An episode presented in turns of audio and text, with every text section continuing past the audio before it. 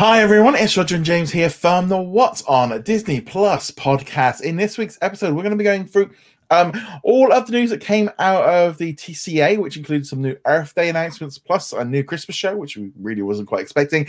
Plus, we'll be sharing our thoughts on this week's episode of the Book of Boba Fett, and also Marvel's Eternals, which dropped on Disney Plus this week, plus loads of other bits and pieces.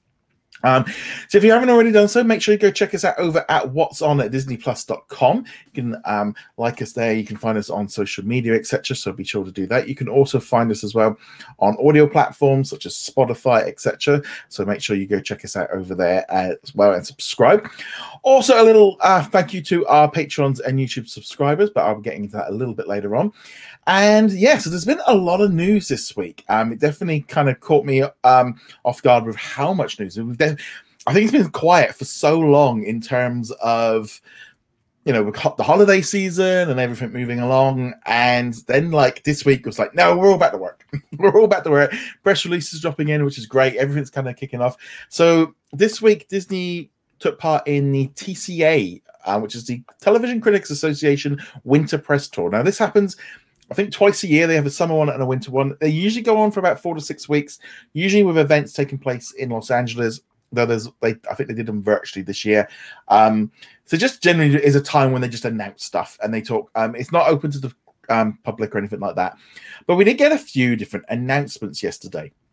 Um, some ones that we definitely weren't um, expecting. The big one that came in yesterday, and this one really caught me off. I just was not expecting this. If I had this on my bingo card, this was not on it. Was Disney announced that they were creating a new Santa Claus limited series which is going to see Tim Allen return as Scott, aka Santa, and he's on the brink of his 65th birthday and realizing that he can't be Santa forever. He starts to lose a step in his Santa duties, and more importantly, he's got a family who would benefit from a life in a normal world. Especially with two kids that have grown up in the pole, with a lot of elves, children, and family to please, Scott sets out to find a suitable replacement Santa while preparing his life or his family for a new adventure in the life south of the pole and he's going to be re, um, re kind of connecting up with people that he's worked with on uh, Last Man Standing. This one, honestly, this came in. I'm like, really? Okay. Why didn't you announce this like before Christmas? of sense. Two weeks later, I literally my wife. I said to my wife, "said we're, get, we're getting Santa Claus." She goes, "Why are they telling you now? Like, why wasn't it like two, three weeks ago?" But nevertheless, I think this is going to be a huge hit because the Santa Claus was so popular. It was even hitting like on the. It was one of the most watched movies of the of December. I mean, not just on Disney Plus in the US on streaming. You know, it was a massive hit. But what did you think of this announcement?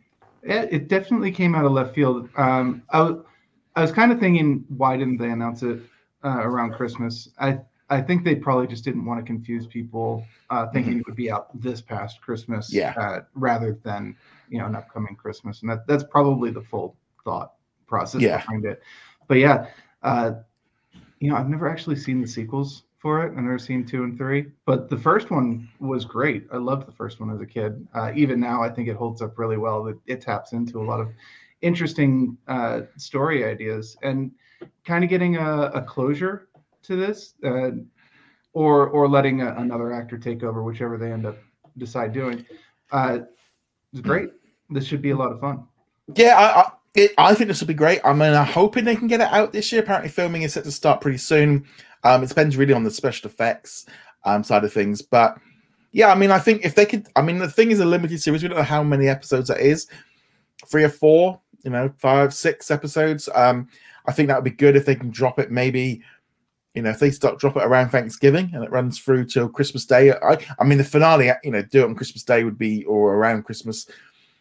Yeah, it, it sounds great. I mean, it definitely kind of feels like are they getting ready for Santa Claus the series to continue afterwards with a new Santa, but or is this just the end of his thing? But definitely was not what I was expecting to be announced. It's also interesting when things like this get revealed and they've not kind of been leaked because so, much of the time we end up hearing about stuff in advance, you know, through um, leaks and stuff. So it's really kind of like, oh, okay, this is a this is a big one. So uh, that's definitely um, a, a, a interesting series that's going to be coming. It will be interesting to see who they announce as co-stars or um, as the potential Santa Claus replacements if they do indeed uh, have Mhm. Tim Allen retire the character in favor of a, a younger person taking over. And I think that might be an indicator of whether they want to make it a long term project or if this is just drawing a line under the series and going, all right, we told the story. Hope you guys had a lot of fun. Now we'll move on to other things. Uh, it'll be a Yeah. long time before we, we even get a hint of what that is, I think, though. Yeah, I mean, I'm. I'll be honest. I mean, if if they do get it filmed like early this year, um, I if it didn't hit till next year for Christmas, I wouldn't be at all surprised. You know, if they if you know you only need what a couple of tests and suddenly then you can lose a month or two, and then you you you got a bit of a problem there. Um, but yeah, definitely an interesting, different, and just nice. It's not Marvel or Star Wars. Um, that's always a good thing. Another. Mm. Sh- as much Yeah. as we love them, it is nice to have uh, other properties pulled up every once in a while. Yeah, um, also we um, also found out this week that uh, Disney are working on a brand new series based on Real Steel. Um, they're going to be working with 20th Television. They're going to be making it with 21 laps. Um, so this was confirmed by um, on social media by Shawn Levy, who's who's creating it. He's worked on things like uh, Free Guy and Stranger Things. He's worked on a lot of stuff. So they are working on it. Um, probably going to be a few years away, but it's it's en route. Um, again, this was it's like it wasn't officially announced in terms of a press, but the fact that you had then had them coming out, you know, you, the, the people behind it talking about it publicly. Yeah, another another. I've never seen the movie. I realized I've actually never seen it. Um, it's not on Disney Plus at the minute, um, so it does make it a little bit tricky to watch it. But yeah, it's just great. Again, just more content that's not you know, we need Disney needs this. It would be nice if they could come up with a new idea. It would be least a little bit, but let's be honest. Um, yeah, we it, anything is good is if we can just get it on there. But um, I'm just having a look here now, just trying to see. Um, I want to. I want to see where it is. Right, we're still see where it is in the. It's not on any streaming services here because it was a dream. It was also it was made by um, uh, DreamWorks Pictures and then Disney like distributed it. So it's a bit of a funny one with that one. And, it's interesting because I don't think it did particularly well at the box office. I also haven't seen it, but the people who have seen it uh, all tend to speak very highly of it. Yeah. It, it gets good word of mouth. And honestly, if you're going to do remakes or you're going to do um, secondhand spin offs of them like this, I would much rather they do it with series that uh, were good but didn't get the attention that they deserved, Mm. as opposed to um, well, we're just going to do Spider-Man for the eighth time. I mean, as much as as much fun as it will be to have No Way Home two in about ten years when uh, Yeah. nine Spider-Men show up from from the Yeah. past. the there are a lot of properties out there that really did not get the chance to shine the width they should Mm. have, and I really would prefer things like John Carter. John Carter. uh, John, honestly, yeah, I'd be fine with John Carter. Maybe don't spend three hundred million dollars before people have said whether they want a John Carter movie or not. But yeah, I, I mean, there's a lot of source material for it. They, hmm. sh- I would totally be behind them. They probably view it as as toxic at this point, unfortunately. But Yeah, it's, just, Yeah. it's that one. That one. That one definitely caught my eye. Going, oh, I like like the idea of that one. We also, um, it was announced this week that there's, um, Disney or Disney Searchlight Pictures have acquired the worldwide rights to legendary entertainment's film Fresh, which is going to be um showing next week in the Sundance Film Festival in the United States. And this one is actually going to be heading to Hulu in the United States on March the fourth, on Star Plus in Latin America, and then it'll be arriving on Disney Plus everywhere else this spring. So I haven't it confirmed, obviously, that it will be coming to Disney Plus. Um, it's all about a, a, a woman who meets Steve, who's going to be played by Sebastian Stan, at a grocery store, um, and she's frustrated with dating apps. Takes the chance and gives him her number, and they go away on a romantic weekend. And it turns out he has some unusual appetite. So I don't know if he's um, cannibal or he's going to try and eat her, or I'm way off on that one. Um, but yes, I like the fact again. This is I was interested with coming out to Sundance and going, oh, because like what what's Disney and National what's Searchlight Pictures and National Geographic going to pick up? Because that's where you know they pick up these movies that we see later down the line, um, and it's great that it's you know this is what I think Searchlight needs to do is. I know I know film people don't like to like to think of it, but these movies perform much better on streaming for hitting a mass audience. Um, yeah, I, am like this. Okay, Sebastian Stan. So that's, that's it for me. Um, yeah, it, it should be interesting to see what they do with this one. It's it's interesting to see the wide range of movies that Sebastian Stan has been working on. You know, outside of uh, Winter Soldier, obviously. Mm. You know, a few years back, he did the uh, the Matt Damon Rescue Him from Mars movie. Uh, he was one of the crew members in that, and then obviously we've got Pam and Tommy coming up, and he's playing uh, Tommy Lee in that. And now we've got him playing. Uh, let's go with the cannibal angle. The cannibal grocery store. Uh, th- there is nothing in the press release to indicate what no. the unusual appetites are. We're just having fun with it at the moment. Yeah. Um, yeah, it, I'm enjoying the range that he's throwing out there right now, and this sounds like it'll be a, an interesting, quirky movie. And I also think this is where Disney can really like ramp up the movie side of what it's doing with like Disney Plus internationally, and also just boosting up Hulu in the United States, and shows you where Searchlight can really help with this kind of content. Um, while Hulu is getting movies that um, that they've got original, they're not tending to pick them up for worldwide things like Sex Appeal was the recent one on Hulu. Um, and I think was it Mother Android that was only on Hulu in the United States. But with this one, Disney Searchlight have got hold of it. Um, and yeah, so again, it's just different content, something a little bit different. So that will give us a movie um, to watch later um, in a couple of months' time. It.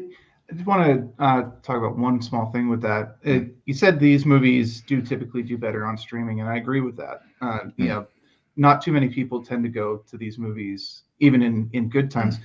But you also don't need too many people to go and see these movies. Typically, yeah. the budgets are much smaller, so the return ends up being yeah. acceptable. And occasionally, you know, you get like a Blair Witch Project situation where you make this movie on like a five hundred thousand dollar budget and it brings back seventy million in the box office. Well, yeah, well, this actually kind of brings on to another one. Um, Searchlight. Pictures um, also are they actually made the Full Monty, which is a very well. I don't know how well known this in in the US.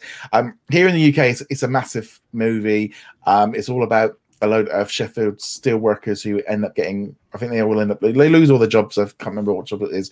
And then they end up becoming strippers. And they do a big presentation. And every year, all the celebrities do like a big um, charity thing. And there's a stage show. And well, FX and Searchlight are actually working on a series now. Um, filming later this year. A lot of the actors and stuff are coming back to do it.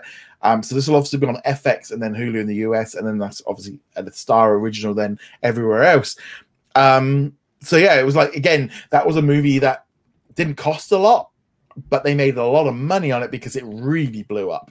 And that's where sometimes, you know, it's much easier to put out, you know, you buy five million dollar movie, and if it makes 50 million or 100 million, it's a massive success.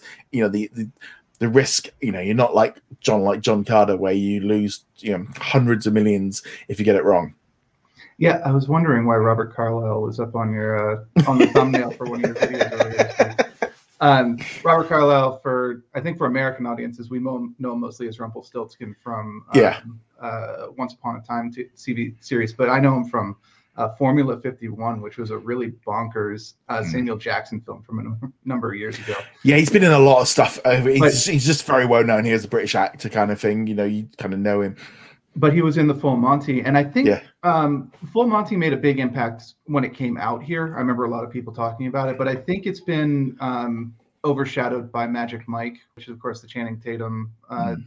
male stripper movie that came out after that, and of course Channing Tatum and Americanized, etc. But I think I think people in our generation at least mm. will remember the Full Monty, yeah. uh, to a degree, even if you're in the states. Mm. So interesting that they're bringing this one yeah, but I think also as well, it might be like you know, like twenty years later of like where are they now, kind of thing, mm-hmm. of like where their life is. Are they going to probably, I'd imagine, get back together to do a show or something like that? Interesting enough as well, Disney are also working on a show called Immigrant, which is going to be all about the creator of the Chippendales. That's going to be a Star original and on Hulu. So again, you know, all these kind of different shows. We're really getting into some some really different kind of stuff now with um, the Hulu and Star original stuff. Um, also, this week it was revealed in some production notes for the upcoming Ice Age Adventures of Buck Wild movie that uh, that one of the writers is working on a new Rio movie. Now, we actually knew there was rumors of this years ago. I mean, we literally, I think it was, I think the last time we talked about it was like 2019. And we've heard nothing since, but yet the work is still going on it.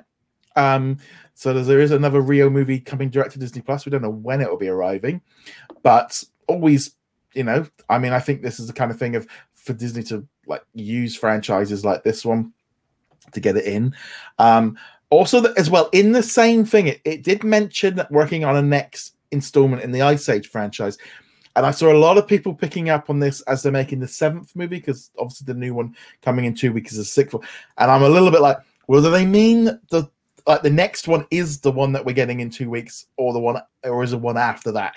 So I was, that's why I didn't necessarily run with like there being a seventh movie because like, well, I read that slightly different to a lot of other people, so it's a little bit like, well, the next one's not out yet, so that is the next one. so does that make sense? It it makes sense. I would probably go with the read that they are indeed working on another one afterwards because like at this point with Buck Wild coming out what two weeks? Yeah. Uh, in, in at least in the states. Uh, Yeah. Not going into the weird release calendar. Um, they're probably done working on it. Yeah. You know, th- there might be some post editing still doing. They might have like a special effects shot or two that still need to be like spliced in because they're, they're Mm. still rendering. But functionally, like 99% of the staff is not working on this movie anymore. So normally when they say working on it, my guess would be it'd be the next one. But they also didn't specify that it's a movie. Yeah. Um, But also as well, I mean, we don't know how long those production notes have been sat uh, written, so they might have been true. That's yeah, they could have been sat around for a couple of months waiting to go. It's just it's just one of the things. There, there could be another one, and I wouldn't be at all surprised if there is another Ice Age movie. But I did see this one floating around the hemisphere and going, well, it depends on how you read read it. It's, Right. I wouldn't I- be at all surprised. I, I definitely feel it depends how Ice Age does. I think a new one. I mean, Ice Age is the new Land Before Time series. They're gonna have like a bajillion uh, Hmm. movies that nobody asked for. Yes, and we'll be talking about that movie in two weeks when it drops onto Disney Plus um, in most places. Right, let's now talk about some other stuff that got announced at the TCA. So um, we got a new trailer for the uh, the Proud Family Louder and Prouder, a new animated series dropping um, on the 23rd of February. New episodes dropping weekly, 10 episodes. It also stated in the in the sort of official document stuff that it was weekly, so that will then ride us through until um, end of April. And now I'm going to be honest, I've never seen the Proud Family, so it's a little bit like I watched the trailers, like so. I'm going to be coming into this a little bit. Um, again, Disney Channel, like I think it's it's, like a continuation of a Disney Channel animated show of about three or four years later. So the characters are all a little bit older, but it is a continuation. A lot of the original cast are coming back, lots of special guests. Um, it's kind of one of those things. I feel like I probably need to watch maybe the movie or something like that to kind of get up to speed before it drops drops onto Disney Plus next month. But it's gonna be, that's going to be a big series. I know a lot of um, a lot of people are excited about it. I also think as well, um, obviously, like here in the UK, I don't think even I don't know. I think the Disney Channel didn't even exist here in the UK when this came out. So, and I would have been like 20, so I was nowhere near like watching it at the time. But yeah, I'm. The trailer looks fun. I'm. I'm. I. I in some ways, I can come into this. No, I'm. Com- I want. I'm thinking. Well, I'm. Shall I just wait and what's come in on this new series? Like, go. No, I'm coming in fresh. You know, treat me like I'm a new.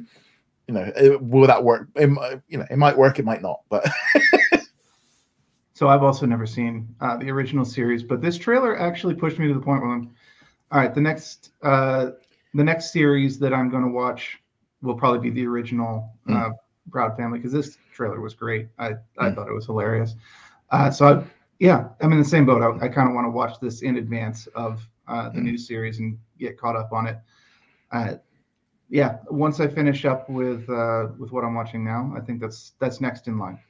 yes, there's, there's so much. There's so much television on right now.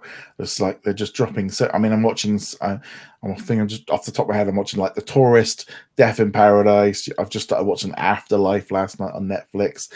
Um, Yeah, just loads of loads of great shows. Um, Around the World in 80 Days, the Phileas Fogg one. Um, I think it's on PBS in the US. That's that's a fun little series. But yeah, just loads of stuff at this time of the year. Um, shifting gears now over to um, National Geographic and Earth Day. So this is taking place on uh, Friday, April the 22nd.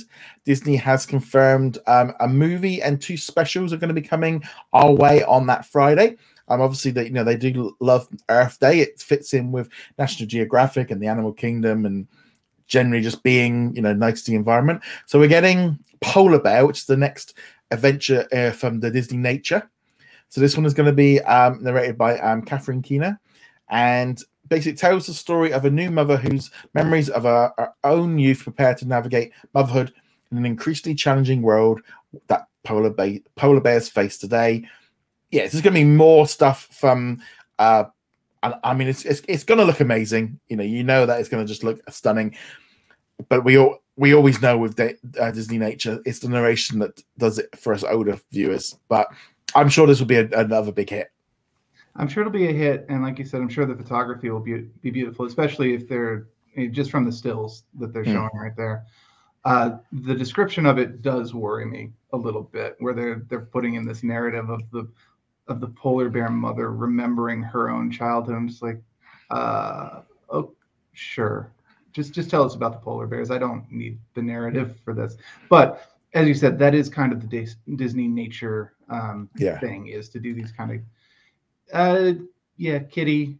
Uh, but they need them. There is, there is, there is a, there is a, they, you know, we do need them. You know, younger audiences to watch it to fall in love with these documentaries, and then, then they move on to the more you know, like bigger stuff, like we're getting now, like with the Green Planet, for example, on the BBC here right now. Um, you know, this is this is a perfect way, way to get in there. Nice as well that Disney Nature is continuing because I did wonder what was going to happen, you know, and I feel like Disney Plus is the natural home for it because they generally generally never perform very well at the cinema because of the type of movie it is, and they don't tend to have an inter- a big international release. I think Disney Plus is the perfect place for, you know, if we get a Disney nature movie every Earth Day, I think that would be a, a great op- opportunity. I'd be down for it, uh, especially if they explore it, widely different, you know, types of animals over the years and different parts of the planet. I can't remember. Did we get Dolphin Reef and Elephant last year, or was it the year before? I believe that was the year before. Yeah. See, the, again, they should have held one back rather than do two at once. Drop, drop them like that. But um, yeah, so we were a little bit like, uh, but I must admit, we did enjoy the uh, behind the scenes documentaries that they did alongside them. So hopefully, we get that again, where you know they they kind of show us how they did it. Um, also, we got um, a new special called the no, I, I never actually. I don't think I ever saw the first one. Was the biggest, the biggest little farm, the return. So this is going to be a special, and and it's a kind of a follow-on from the 2018 award-winning feature documentary that tells the lives of John and Molly, who abandoned their urban life in Los Angeles to live on a barren farm to grow food in harmony with nature in Ventura County. Uh, so this is a like what's happened in the 10 years, um, in the 10 year transformation of this place. Um, I mean, it's about a farm. I mean, I'm gonna be. I watch thing. I watch Country File every week, so I love all this stuff. You know, I'm I'm up in the fields and stuff with the dogs regularly. So this looks nice. I mean, you got you know, pigs and cows and all kinds of things. Yeah, looks nice. so, the obligatory uh, shot of the farmer holding soil in a meaningful way. Yeah. Yes, yes, and in areas with a pig. You know, it's it's just the basic stuff. It's against. Yeah, that's a big. You get a lot of bacon out of that. Um, so there's definitely. um, you also get um, there's another special coming on the same day. This is called Explorer: The Last um, Tupai. I think that's, that's how you. I don't quite sure how you quite pronounce. Tepui, but I'm not Tepui, sure. Yeah. I honestly don't know. Yeah, so again, this is coming on Earth Day on Friday, April the 22nd. So this is following the Climate Alex, who you might know from uh, Free Solo, and his team as they uh, go on a grueling mission deep inside the Amazon jungle as they attempt to first ascend a climb of over a thousand sheer foot cliff. Their goal is to deliver um, the biologist and explorer Bruce Means to the top of a massive island in the sky. Um, team must first trek through the jungle to get there. So I guess this is going to be a special. They actually announced this one hour special, uh, I think it was a year ago, and there's some other specials that they're doing. So it looks like what they're going to be doing with this is kind of turning them into little events rather than releasing them like a series, which makes a lot of sense. But Explorer's been going along in National Geographic as a series for years. Um, so they're kind of bringing it back as a special. Nice to see these announced. Um, yeah, it's it's the fact Earth Day in in April was not quite on my thing I thought we'd talk about. Yeah, I thought we might have been a little get some stuff what's coming in February, but yes, a couple of nice things there being announced for April. Yeah, I think last year they really saved the announcements up until like the week before Earth Day. We might have had a couple of leaks. That was about it. Yeah. Well, last year was a little. Yeah, last year's Earth Day was a little bit more hit and miss. But the, the thing is, at last year's TCA um, event, Disney announced like five months worth of Disney Plus. They announced a release date of um, Turner and Hooch. Uh, I think it was like Loki. You know, they announced the whole summer's uh, event of stuff, Mysterious Benedict Society, The Bad Batch. They announced all the dates. So we knew then for the rest of the summer when everything was coming out. And there's a lot of expectation, like going into this week's event, of like, they're going to announce everything that's coming for the next mm-hmm. three, four months. And then, like the night before, they were like, "No, we're going to be talking about the Book of Boba Fett, Proud Family, and Earth Day." I'm like, okay, trying to get everyone. And yesterday, everyone was going nuts on the internet about moon date dates, and I'm just like, well, nothing's official yet. You know, these are just dates that are just floating around the internet. So there was a little bit of a kind of pushback, and like, oh, they didn't announce what, you know, you know the trouble is, it's like just because they did it last year, eh, but the trouble is with last year, they ended up changing nearly all the dates anyway. So there's, and then we found since Disney Plus Day, how many dates have changed since they were announced at Disney Plus Day with like Sneakerella, we've got um turning, you know, there's been a whole host of stuff that's changed. So while I would have loved to have had like an outline of what we're getting over the next six months, if Disney are just going to change it all anyway, there's not a lot of point. They might as well just wait until they've got it. Well, it's interesting because actually, a lot of times, if you announce a date, people tend to be happy with it. They know they can look yeah. forward to it. And even if you have to change it later, you know, mm. um, delays for whatever, we see it in video games all the time. Of yeah. course, you know, uh, production's falling behind, so we change it. I think that that even though there is some negativity whenever that happens, people will complain, "Oh, I, I didn't get my movie, I didn't get my game when I was expecting to." I think that there's more goodwill generated by having a date, even if you have to change it, than by just going, it's uh, it's over here well, uh, right before fall, sometime right before fall. See, I kind of look at it the other way because I was thinking of this last night. Going, I'm thinking, like here in the UK, like, the BBC don't tend to announce any like dates until literally until you're into the month or the week before it.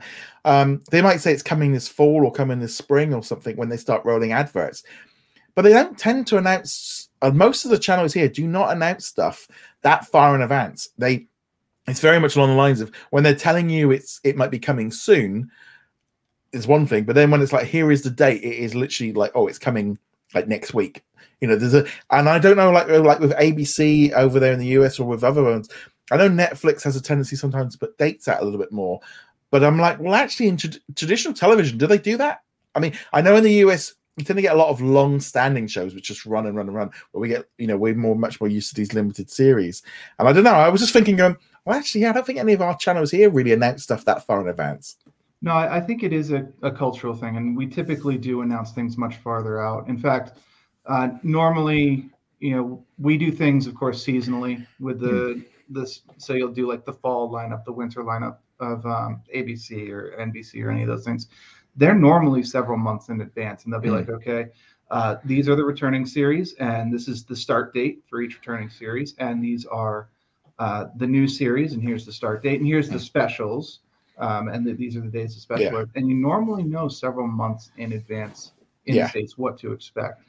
Um, it might be a volume thing where we have so many channels that you need to get people hyped for stuff early, or else it's just going to slip through the cracks. Hmm. Uh, that's one possibility. There's there's plenty of others you could explore, but yeah, in the states, typically we do know much farther in advance. Hmm. Okay, this starts on January 30th, so even though it's November something right now, I need to mark this on my calendar because this is something I want to see. Obviously, it's a bit less important when it's streaming, all I need to know is the date it's going to come out rather than when yeah. it's airing because I can see it whenever.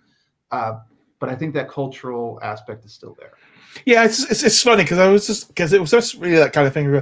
I was like comparing it to other stations and other. And I'm thinking, yeah, yeah, like in television, especially over here, it's everything's generally kept much closer to their chests of when they announce stuff, and I actually don't think that's a bad bad thing. Sometimes it's better, like especially with Disney lately, because they've been they've been pretty bad at this of just announcing dates and then changing them. And it's like to me, it's like don't don't give us a date until you are hundred percent on it. You know.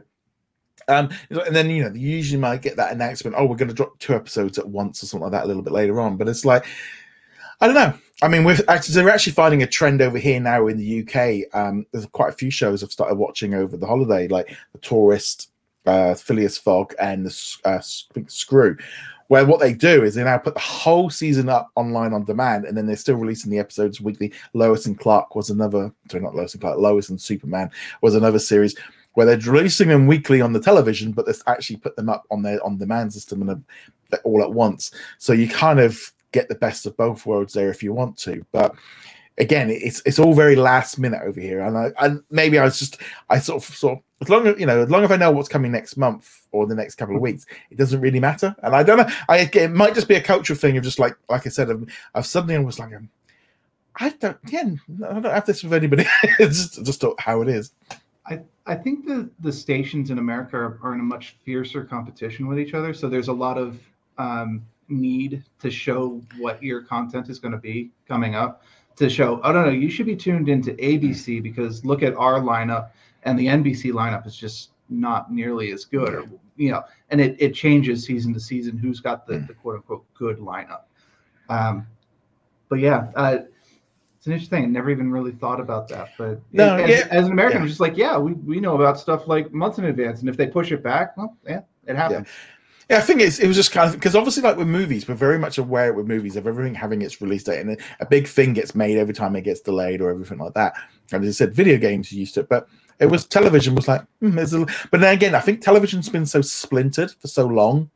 It's you know every country would get stuff differently. You know, you could never rely on you know you know like Peacemaker right now. I can't even watch it here in the UK. It's not out, you know, for, for us to watch. Is they don't even know it's going to arrive it'll be arriving somewhere, but we don't know where. And it's that kind of thing of you never knew which channel it was going to be. Generally, with the streamers, we're starting to get a little bit better because you know if a Netflix show is out, like after Life dropped yesterday, you know it's everywhere. So it's a much easier system to do, and which I really want Disney to get more into. You know, when you drop an episode in the US, drop it everywhere. You know, give it yeah, to us all at the same time, rather than like we're just getting Queens. I think ne- next week I mean, that's been out since like September in the US, and it's just annoying. and uh, you've got Hit Monkey coming up, even though yeah. that's been out in the states since last year. Buck Wild is having a what two month gap yeah. between it. Uh, yeah, it's ridiculous. Uh, Disney really does need to square up on this. Mm yeah so there we go so that was kind of that was again some of the news of the week like i said there was, there was quite a little bit of it there was definitely a bit, bit more um but let's now shift over to, to some of the new content that's arrived. And before we get into um, or anything like that, just doing a quick shout out to our patrons and YouTube channel members. Thank you so much for your support. So these are in the gold tier and above. So big thank you to Dana, Ricky, Baba, Dave, Adam, Mohammed. We've also got Ben, Raphael. My VCR still works. We got uh, Bina, Joshua, Dawn, Martin, Jeremy, Sarah. And we've also got um, Andrew, Elliot, Jacob, Caleb, Red Mars Man, Aero G, Andrew, Cody, Darren, and Lauren, and also a huge thank you for your support, Sarah, at the, uh, the deluxe package. So there, yeah, just thank you again for all of your support. What this does mean is you can take part on our weekly Q and A's, which you can find us on live on um, Sunday nights. So you can submit questions. You can also join in with the live chat. You're also just basically just helping with um, supporting the channel, paying for our software that we need to use for this, you know, paying for our hosting fees and everything. You know, it, it does all cost um, money to make. So if you can support us from as little as two dollars a month, that'd be amazing. Right. Now that's done, let's now talk. Um, I'm going to talk a little bit about how I met your father. So this one's going to be coming to Hulu in the United States this coming week, um, next week. Um, it's going to be coming at some point to Disney Plus internationally. Um, it has been. We know it's coming. They've officially confirmed it. There was, but we don't know the date yet. Um, so I got to watch the first four episodes. I think you're just getting. I don't know if it's the first episode or, or the second in Hulu and they're going to be released later. So, did you watch How I Met Your F- Father? I, uh, How You Met Your Mother? Your Mother, the original. Um, yeah. I saw a couple episodes here and there. It didn't really grab me. Um, I had some friends who were who were mm. very into it and were quoting it all the time. So that's actually most of my exposure is from uh, quotes. Uh, wasn't my thing, but no.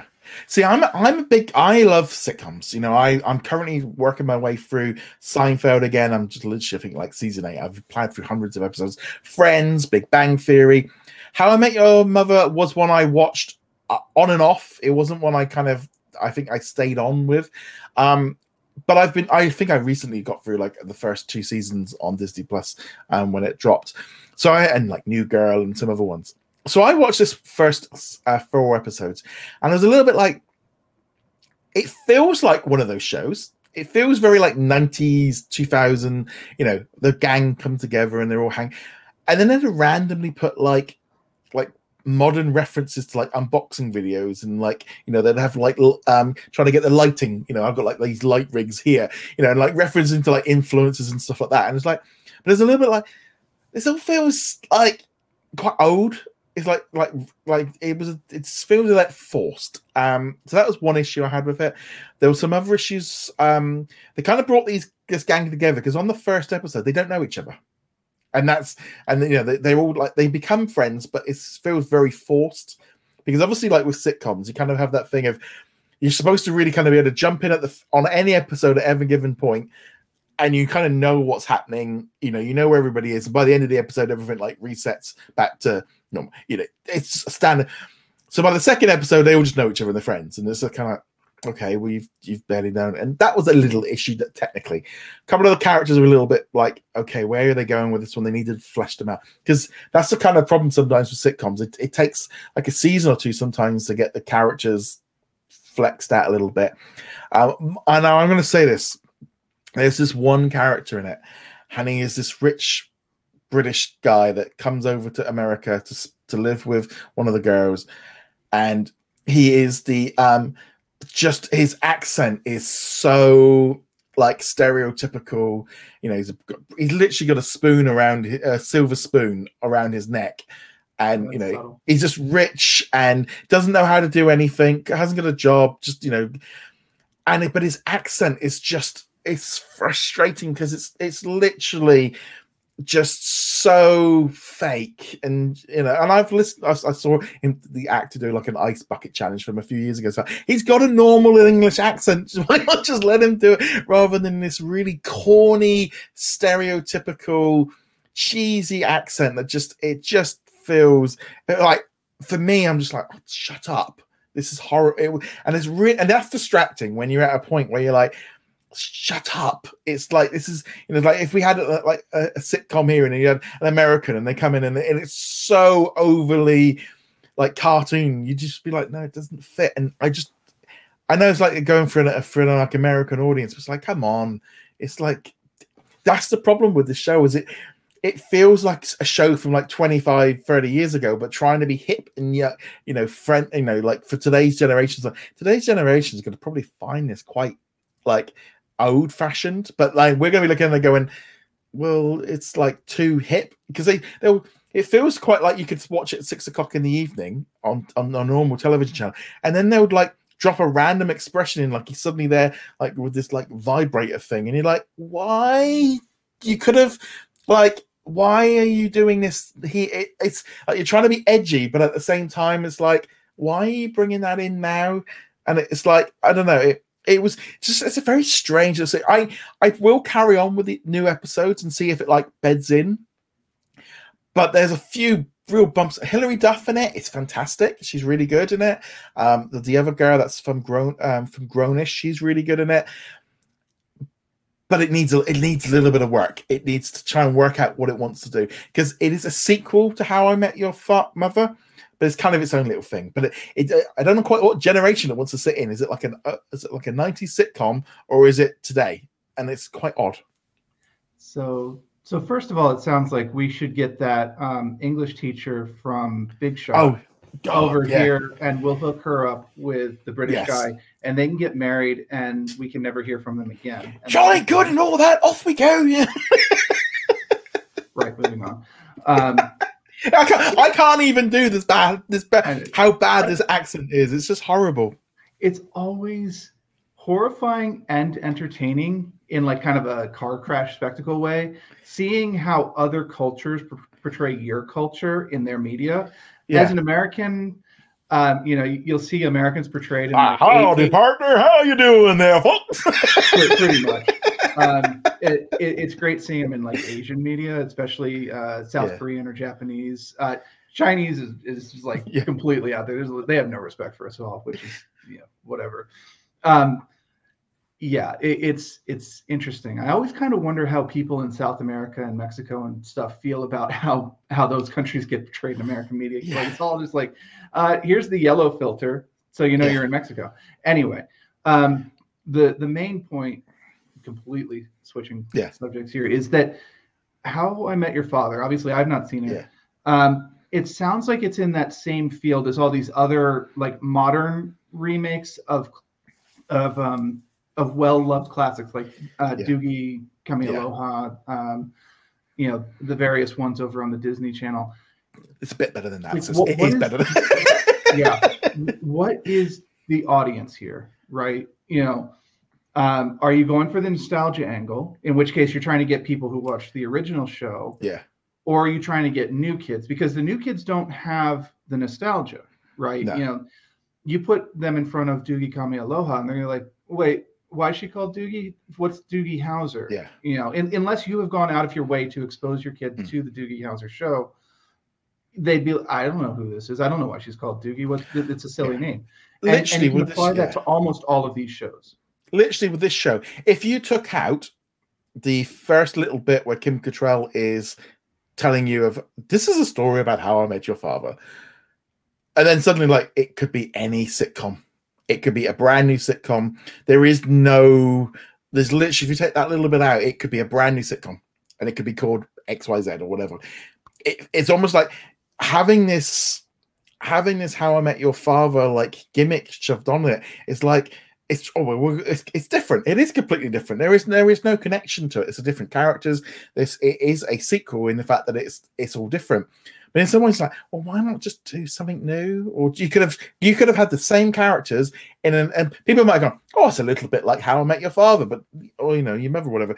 But it's i don't know it just feels a little bit like you actually had a really good basics for a, ba- a, a good solid um you know sitcom if you just kind of maybe didn't just shoehorn in it's also as well it's too i think we're too close to the original series. I mean i think it only ended like six seven years ago. It's still too new. I mean if they maybe it in 10 years time it might have been a little bit like oh yeah we're rebooting. But you know it just doesn't feel like it's time to do a reboot on a show that's just literally most people's minds just ended they're probably just trying to strike while the iron's hot. Yeah. Um, I probably would have picked a different franchise in general though, because if I remember correctly, the the finale for How I Met Your Mother didn't go over Yeah. all that well. I, I No. remember people being very upset with it. Uh, it. It's one of those things that they've got a franchise or, or something they want to franchise. They want to capitalize on a familiar name, but they haven't quite figured out how. And that's not specific to Mm. Disney. The, this is a uh, an entire industry thing where people have not yet figured out how to capitalize on these. And I'm going to go out and say, probably stop trying. If you had Mhm. called this something else and maybe gone with it is a How I Met Your Mother style show Yeah. rather than explicitly making it uh, a direct reference to it, you might get more goodwill out of it. it's kind of one of those weird things because on on a whole it, it's it's i didn't i didn't dislike the episodes i watched the four episodes and was like i'm gonna watch the rest of the season it's like it's fine it's a good easygoing comedy. It's better than you know most of the other stuff. But they had it, you know you're kind of like yeah but you other than the british guy you know if i took the british guy out of it it's like it's fine but did we need it kind of thing. It's it, it's definitely worth checking you know i would say to anyone with a hulu subscription watch an episode or two give it a couple episodes. You are going to need to give it but don't go in expecting it to be how i met your uh, mother because for me not having barney in it kind of that he was my character that i there's no one like that in it which kind of i felt was the funny bit and but other than that it, it's it's it's okay it's just very very average it really is just average but hilary duff is great in it and now uh, I did watch it, kind of think, "Oh, actually, actually, I can see why everyone might have liked like to for this Lizzie McGuire reboot because I think that could have been alongside of what this is. And and I think that was going back to the issue. Like Mm. Hilary Duff really wanted the, the the the reboot to be about her character, about where her character ended up, which of course meant they were going to have to talk about some fairly mature topics because she's an adult now.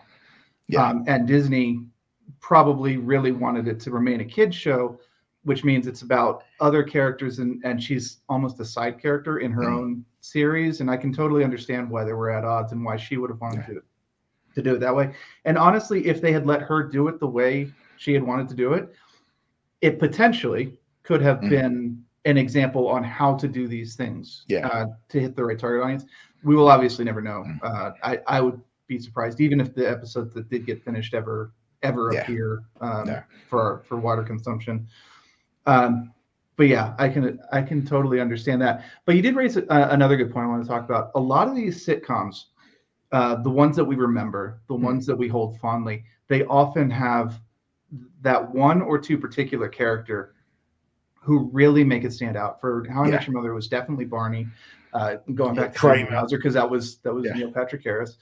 Um, but yeah, you know, e- e- Seinfeld, uh, you know, back in the day before certain things came out, Kramer was like an iconic character on. Joey, be like Friends, would be like you know you had that kind of the the comedy, you know, the doofus kind of thing, to kind of make you laugh. And yeah, this one doesn't really have that one, but it, not all- not all comedies have have Well, them. But it, But it, it goes back to your original point too. There's normally a couple of episodes, if not a couple of seasons, for it to find its voice. Like you go back Yeah. to the original Seinfeld, you might be right. affectionate. You, you you might be affectionate for the characters because you know where their mm. arcs eventually take them. But you look at it and you're like, uh, Jason Alexander's character is like nothing like I remember him because the he hadn't yet figured out what the character was. Elaine is very different because she hasn't figured out yet what the character is, and it's not just sitcoms. This is, this is very true of uh, shows in general that that are Mm. starting from from scratch. But no, it's it, it's def- I definitely would say you know give it a go if you if you like if you like sitcoms, give it a whirl. It, it- it's definitely worth it. Hopefully, we'll get a, a release date soon for Disney Plus. Um, at some point, it would be nice to get that one confirmed. Don't know why Disney aren't pulling the trigger on that one just yet, but nevertheless, um, let's now talk. Um, we're going to talk about Eternals, which dropped onto Disney Plus this past week. Um, we realized we actually didn't talk about it when it came out because I think um, we had something going on that week. Um, so I watched it again this week, um, and it's that kind of thing of like watching it back and going, "This is a really well. It, it's probably the best looking Marvel movie they made. Um, I think Chloe Zhao. I mean, the the the the, the look of it, the colors, the tones, the way they look at each other and stuff. It, it looks really good. Some of the I thought like some of the fight scenes, you know, with the. I mean, my wife did say, "Are they Transformers?" Because it kind of gave off a little bit of that vibe of um, like the Transformer fights. Um, yeah, it. Um, yeah, my wife didn't. She actually got up before it ended and was like, oh, "I've had enough of this." Um, it's definitely. It's kind of funny as well in the, in like our Facebook group. There's a real kind of. There's a lot of trend of kind of going, "Yeah, it's boring. I didn't like it." And I'm like, I watched it back again on Wednesday night. I'm like, "Oh, I, I, I think this is fine. I, I, I enjoyed it. I don't know how often I'd watch it, but I'm quite happy to go see where these characters go. I, it, it held my attention the second time around. What about you? I enjoyed it a bit more the second time around. Um, I'm not on the same level as your wife was on, on it, like storming out of the theater or anything, but I, I was a bit disappointed with it the first time. Not to the same level that you know the the Metacritic score would make you think. I, I think it's probably in a solid like high six, low seven range, but um, there were things that bothered me about it, and uh, we'll get to those in a minute. I did want to agree though, um, in terms of like cinematography, framing, color usage, sound usage. The soundtrack's fantastic. Um, it, it looks like nothing else in the Marvel universe, and they did a great job of really separating it out. It's got vibes of like 2001: A Space Odyssey and, and other kind of Hmm. More introspective sci-fi, or at least it tries to be. I think that's Yeah. that's the key word. It tries to be and in some cases it gets there like the the opening is great uh, Mm. you're really kind of just like overwhelmed with the spectacle of it and then and then it kind of starts to lose its way and this is where i think Yeah. most people start to lose it For me, um, for example, I think it's Dane, the guy that's going to end up becoming like Black Knight, completely irrelevant. It's Just- totally irrelevant Doesn't he doesn't need to be there at all? They could have done that whole. He didn't even need to be in this movie at all. They, and I actually feel like they would have better off not having him and introducing him in his own movie because he was completely just pointless. He was, just, uh, yeah, so this is the thing it's not just dane though uh, dane of course being uh, will eventually be the black Yeah. knight and and played by kit harington from game of thrones um, it's not just him there are many points in this movie where you're kind of going what is this plot point trying to do Hmm. and and then they never come back to it or or they resolve it in an unsatisfying way and i think that is the core problem with the movie is you've got many of these different uh, let's call them dane Hmm. plot points where you're like, okay, you're clearly setting something up, but you're not getting to it in this movie. Hmm. Um, I also, and, and I it's frustrating. yeah. I also feel like there was too many of them. They could have done with trimming a couple of them. Um, maybe like the guy that can control people's minds of like, well, he's pointless. He just doesn't, you know. Yeah. While he's he was needed for the main finish, his power, he was a it was a pretty awful character that I actually re- I really like the guy.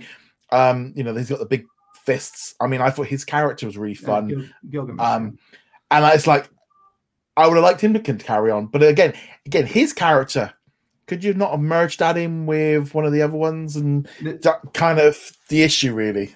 I think this is the other core issue here. Um, and I, when I was talking with a friend, I kind of described this way, which is uh, I realize going to be kind of oxymoronic, but it's both too long of a movie and too short of a movie. Hmm. It's too long. It's one of the longest runtimes in the MCU, and it really probably should have been about 15 to 20 minutes shorter. But even with the runtime that it has, it does not have enough time to explore all the stories that it should. Hmm. Uh, I agree with you. It probably should have had less, fewer, fewer characters, uh, merge a couple of them, and spend more time with them. Because I think the best moments in the movie are when we're we're just spending time with the characters. You know, Yeah, uh, that dinner at Gilgamesh's house. Yeah, and, lovely. you know, I love just that. kind of bantering. Uh, they're on the, the plane, and and you know he's doing his uh, documentary, and he's showing how I that, I love. I did like, see his char- his character was the one I probably was like. I really enjoyed him. I, I was at Gilgamesh. I thought he was fun, but the, the, the but like Sprite was just annoying. Um, just didn't need to really be there. Um, well the it- thing. it- with, the thing with because obviously got rid of her for the next episode for the next movie. Already get, I don't think she's totally gone. I think what'll end up happening is they'll probably recast her as an older character because now she's human, Yeah. so she'll grow up a little bit. But the thing is, you can see where she would have had a very interesting character arc, but they they had the starting point and they had the ending point, which is of course her being frustrated that she's never Yeah. growing up, that she's never gets to be an adult, even though she is thousands of years old. Yeah. And there's no middle to it. You never get the build from beginning point to end point, Mm. right? Uh, but you can see how there could have been a good story in there if they'd taken the time to explore it. And this is you can do this for every single one of the Eternals. Mm.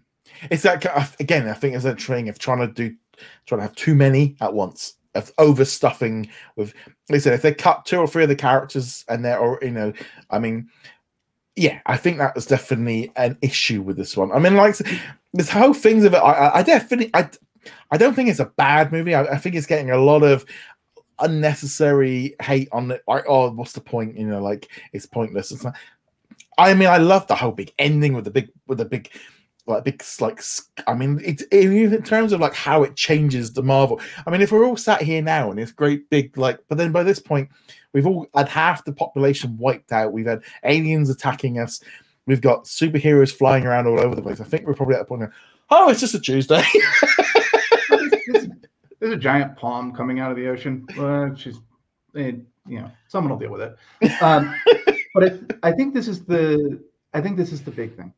Um, this is a movie that potentially could become much better in retrospect. yeah, You know, this is a movie that is setting up a lot of things, and depending on what they do with those things, uh, this could become better because it's laying the groundwork for interest, potentially interesting stories. The Mm. the Eternal storyline, um, the the Celestial storyline. We've got Star Fox and and um, Pip showing up in one of the post credit sequences. Blade, Huh? Blade. Blade, yeah, yeah. So, uh, what uh, the, the ebony, the ebony blade, yeah.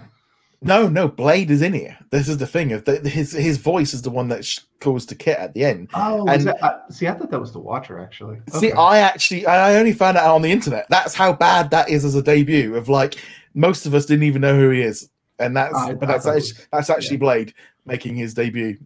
okay, all right, yeah, I, that that totally Uh, but that's but that's bad to me. That's a bad um they and it was just I just felt like that whole thing was just unnecessary. It just his whole arc was just totally yeah, I, don't know. It would have maybe you know had him turn up in the scene and go, "Hello, I'm Kit," and you know I'll show you around the uni- around the university, and you know we see him later. But I don't know. That was my one. But overall, I mean, I really like Ikaris. I thought he was a really interesting, like, and I like the little nods to, to like Superman and Batman and you know Alfred and stuff, and like having a bit of fun with it. I thought that was fun. Well, I mean, this is the Justice League. Uh, they, they, never explicitly state it, but this is the Justice League. It's just the Marvel version of it. Uh, normally, I you got yeah, Flash. when you when you sit down and think about it, you're like, oh yeah, it's the Justice League. Normally, the Marvel version of the Justice League is the Squadron Supreme, but Yeah. the Eternals are also modeled after them. Mm. Um, and this is the story that DC wanted to imply the the Superman goes evil Mm. storyline. What happens when when Superman goes evil? Uh, I don't think they came up with a satisfactory answer. I'm talking about Marvel in this case. Yeah. Marvel did not come up with a satisfactory answer any more than DC did. But yeah, uh, there's some interesting bits to it. Uh, there's a lot of interesting groundwork, which may Mhm. or may not come to fruition later in uh, n- later in Phase Five or Phase Six, even. Mm. Uh, we have to see where it goes before we can really kind of ultimately lay judgment on this one. But at the moment, as a standalone movie, I think it's it's an interesting experiment. It's absolutely worth watching. Um, but yeah, it's not one of the better ones right now. I think a lot of the negativity though is it is a Marvel movie, so people you know have very high expectations for it. Well, I mean, I, I mean, I thought Angelina Jolie's character Thena was really good. I thought she was really. I loved the whole aspect of her, like almost going mad because all her memories are coming back. I, I thought that was a really good um aspect.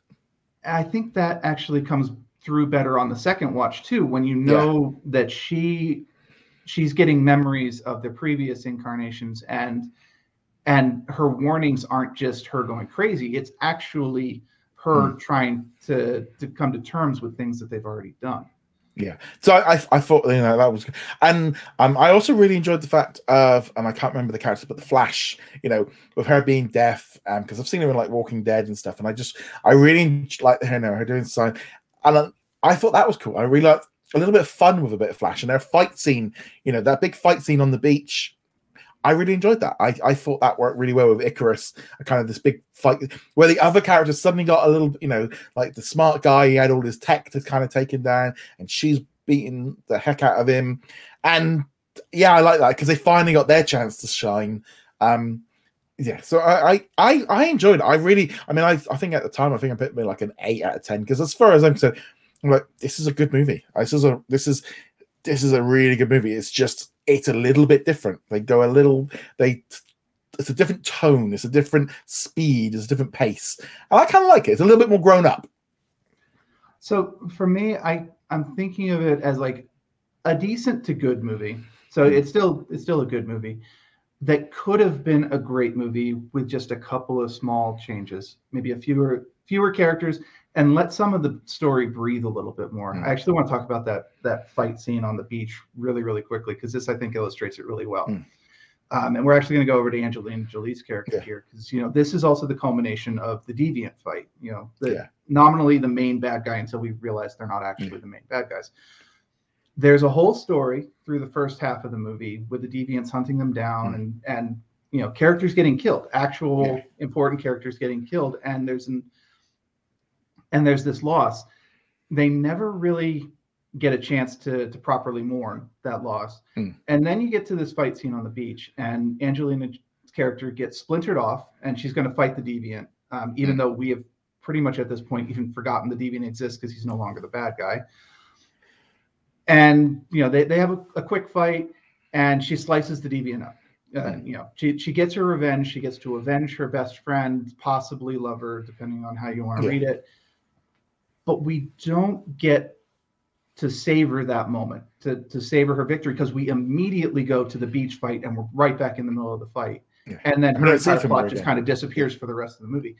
And this i think is what encapsulates the main problem with the movie. You never get to you never get a moment to comprehend what's going on because the second something happens they move immediately to something else.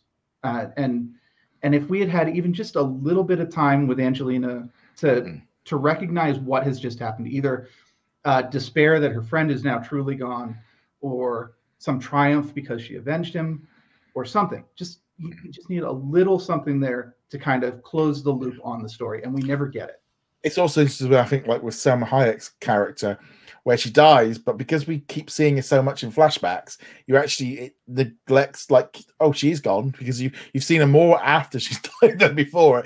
Um, so it didn't have to say. I don't know. I I still think it was. I still think it's a really solid movie. I think I like the fact that it was different, and I think that was. I think you know so, what we keep saying about Marvel of it just feeling you know trying to do something different, and you got to give them credit for trying something and not keep going back to the well of you know, and and it is.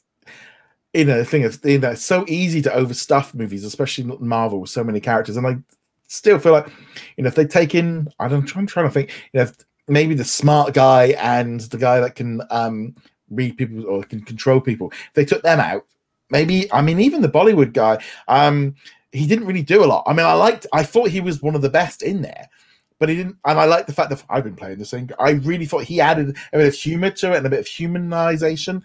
Um, but again, he didn't really have anything to do in the last final. He, he didn't even fight Ikaris.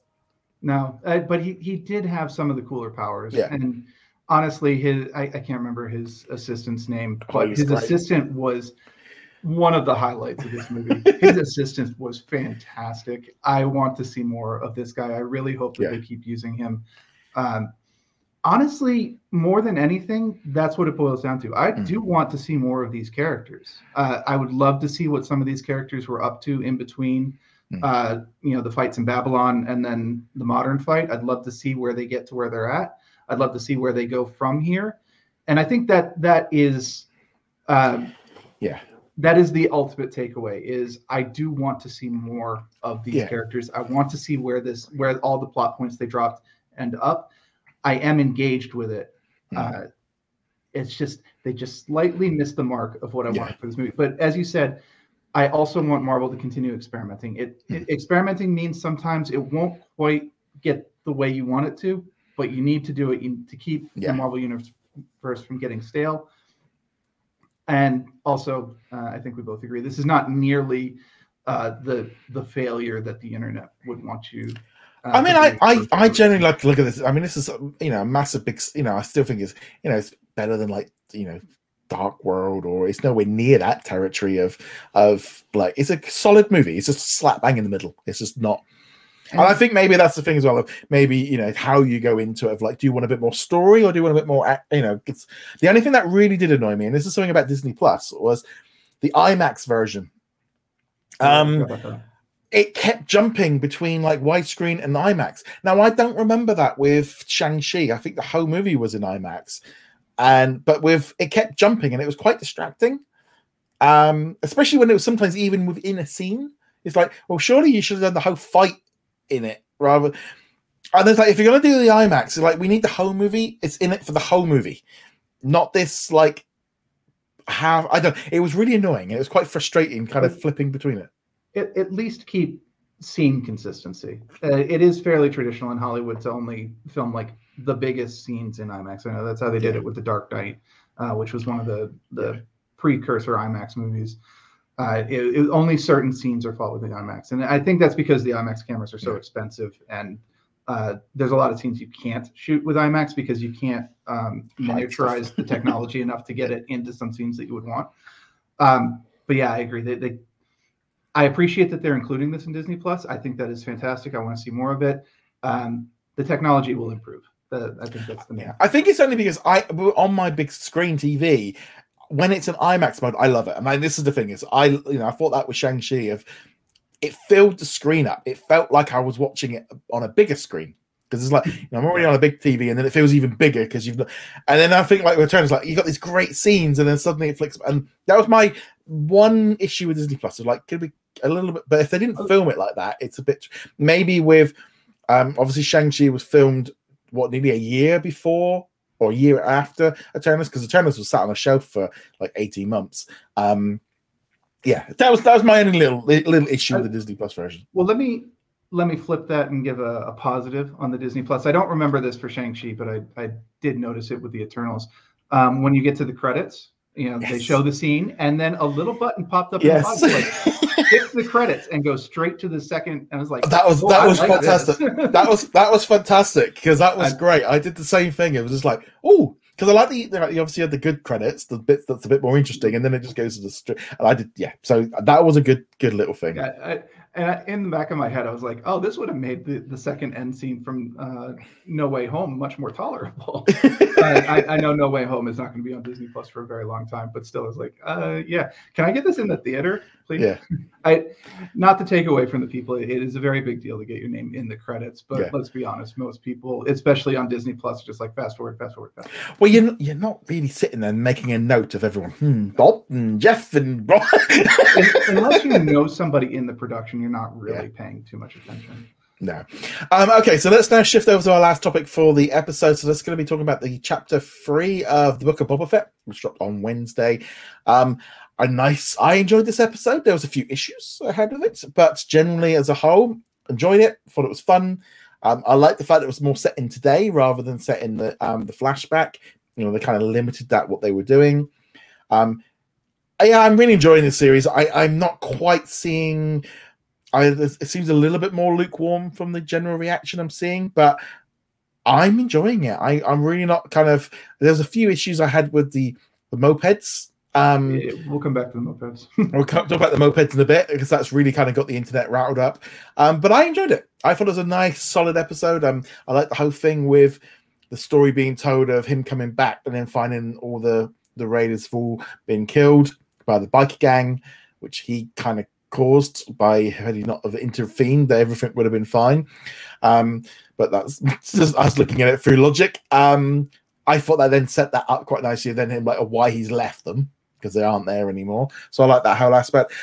I like. I did actually like him dealing with all the problems with the town now of like you know the crime lords aspect and hiring the kids because that, that's another thing. Yeah, you've really not got anyone to fight for you. You need a group, and I actually thought that made a lot of sense in dealing with the water person.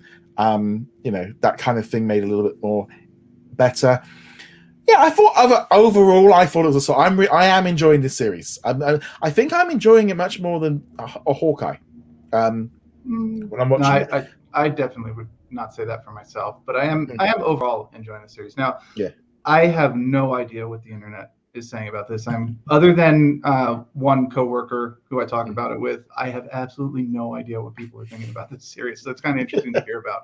Um, but I, that said, I I think I am falling in kind of the lukewarm camp on Mhm. this one. This was a better episode overall, I think, um, particularly because it was focusing on things that were interesting. It was the uh, I'm going to say administrative, which of course makes it sound like it's not interesting, but actually try fleshing out this town, fleshing out Mos Espa, and figuring out Boba Fett's place into it uh, was much needed. Mhm. Getting to meet some of these other characters, having them flesh out a little bit more was very important.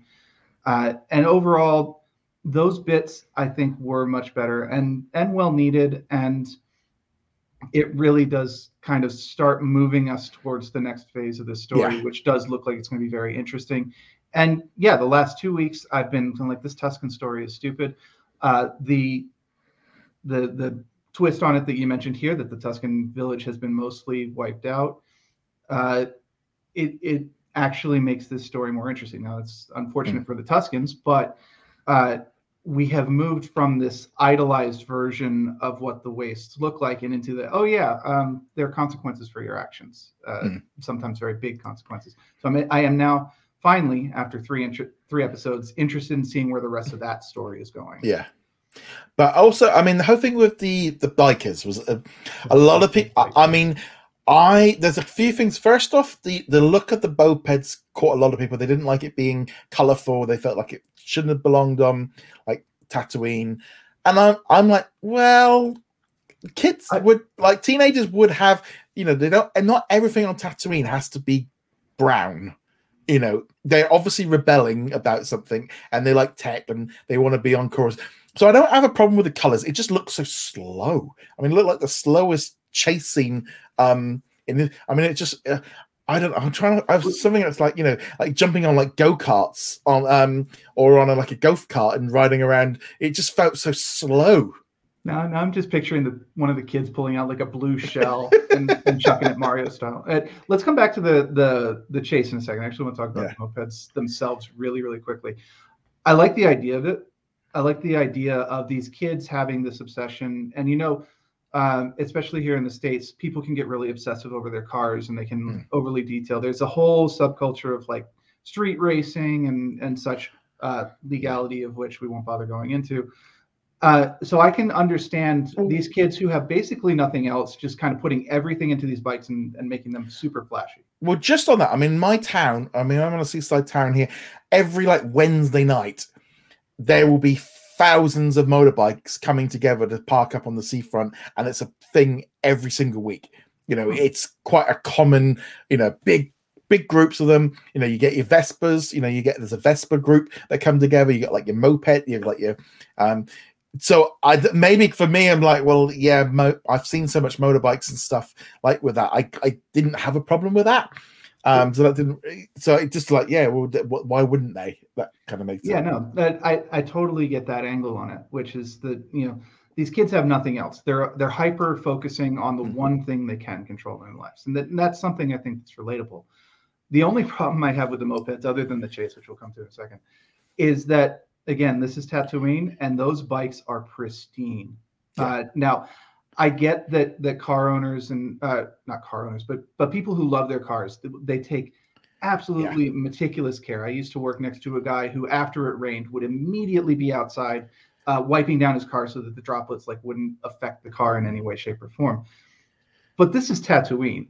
Yeah. There's only so much TLC you can give to a car to make it look that shiny and sparkly. But I was watching a documentary about Dubai last night, and they had um, a big group of women that have uh, supercars.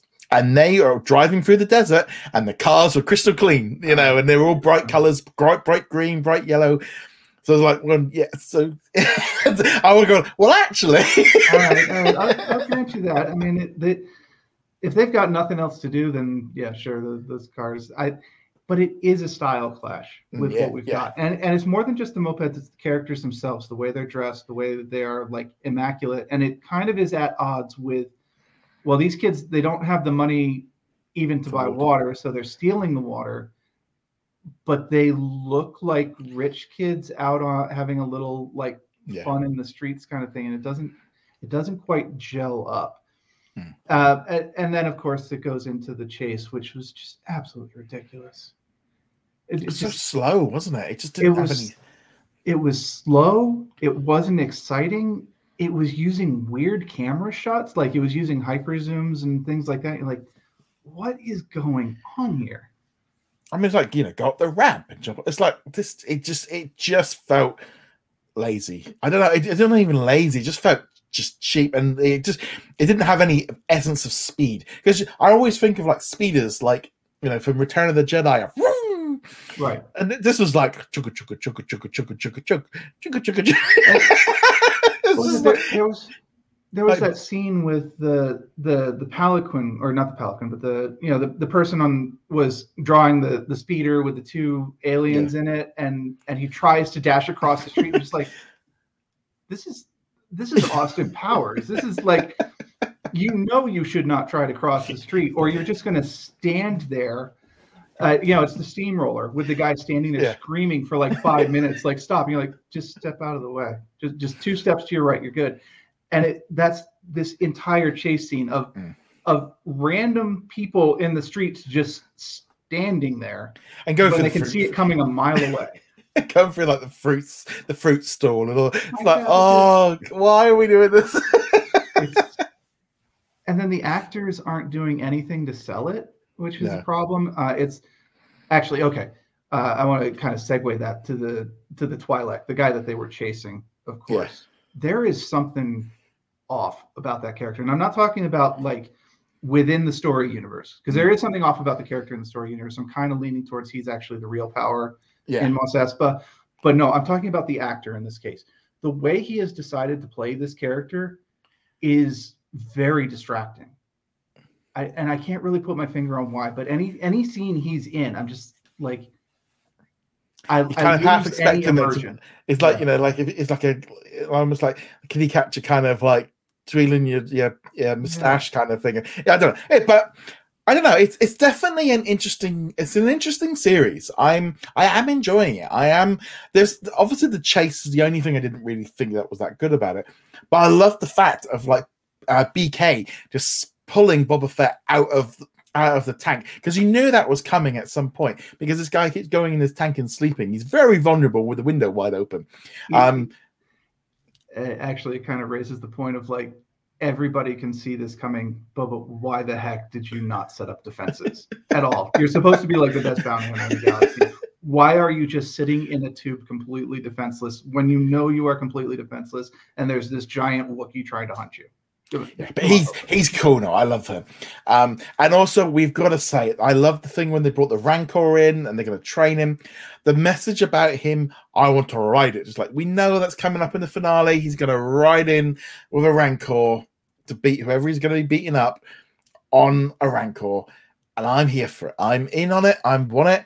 Obviously, made a little bit of a reference to being on a bigger beast, which is reference to the um the holiday special.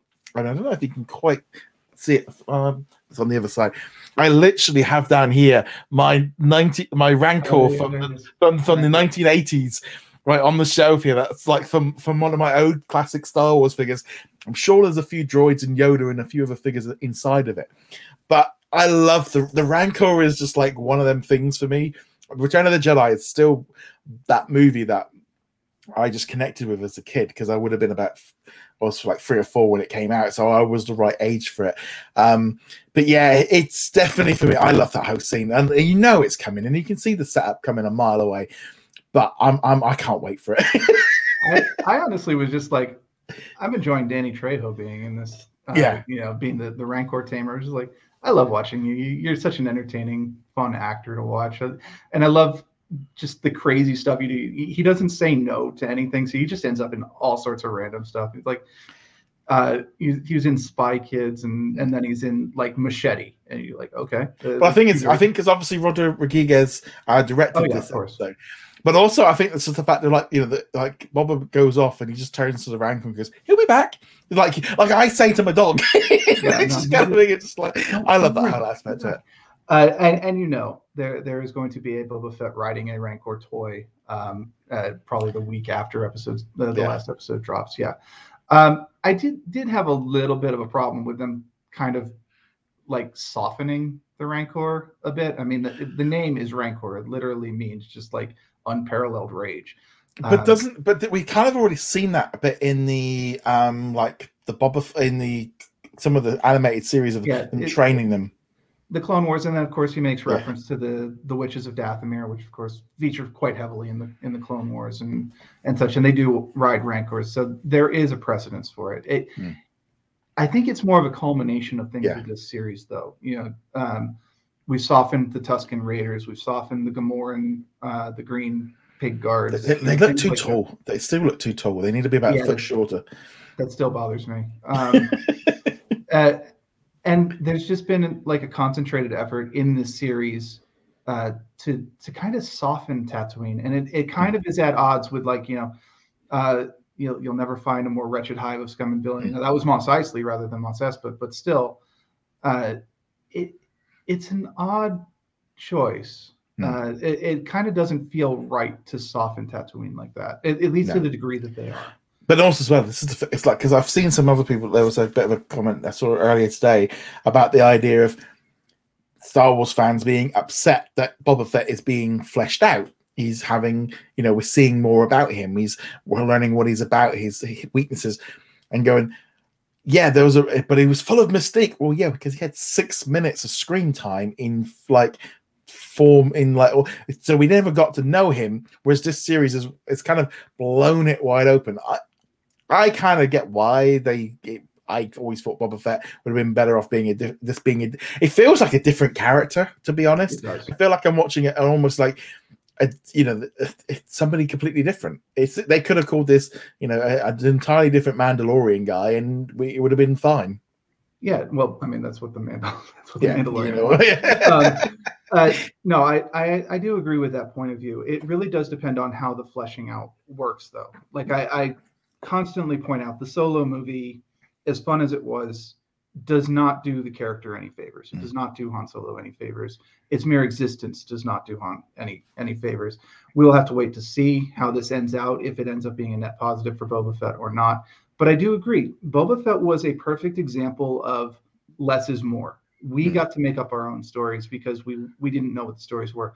Why does Darth Vader say no disintegrations? Why does Darth Vader actually seem to respect this guy when he spends literally the rest of the movie choking out everybody who makes a mistake? You mm-hmm. know, that they're the mystique is the character in a lot of mm. ways.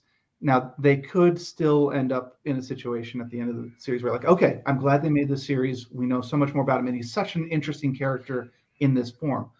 But I also kind of agree with you. This is not the same Boba Fett that we got in Empire Strikes Back and Return of the Jedi. This is a very different character. This is again a softer character. They have softened him up. They've Mhm. kind of given him that. You see it with the punks. It's like, oh, uh, I was Respect, yeah. yeah. I was essentially contracted to take out these kids. And the Boba Fett in our heads would have just shot all the kids and been like, okay, job's done. Uh, I'll take my my tribute uh, as expected. And now this version's like, uh, actually, you know what? The water dealer is kind of a jerk. Why don't you guys come work for me and I'll, I'll give you a good line? It's like that doesn't necessarily line up with the Boba Mm. Fett that's in our head. This happened in the old canon too. You know, the the the stuff that no longer counts. Boba Fett became kind of an uneasy ally good figure. He even trained one of the kids of, of uh, Han and Leia, things like that. It's it's kind of the downside of being such a popular character, right? You, you see Yeah. this not just in Star Wars, but in in all sorts of these kind of shows where one of the villain characters becomes very popular and like, man, he's so popular. We can't keep him as a villain and in the show because he's got to get defeated at some point. So we got to make him a good guy. And it, yeah, it, it that seems to be what we're going for here.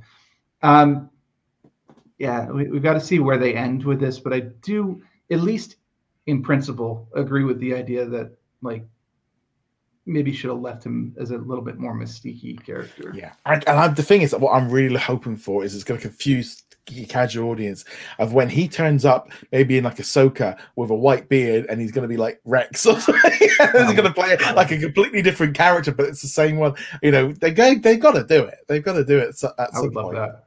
I would love for him to show up as Rex in the Ahsoka series. I mean, he's gonna be really old at that. uh, Rex is gonna be really old at that point, but we'll. That would Yeah. be good. But no. So there we go. So that is the book of Boba Fett. We'll have to know your thoughts on chapter three as well as the Eternals and anything else this week. We'll be back next week with another episode. Obviously, check out our live stream here on YouTube on Sunday night. And then obviously during the week, we'll have new episodes of the Disney Plus news uh, Monday through Friday with all of the Disney Plus news of the day. So on that note, guys, thank you very much. And we shall see you guys soon. Laters. I'd like to thank all of our Patreon and YouTube channel members for their support. You can become a member from as little as $2 a month and you get access to our weekly Q&A and much more.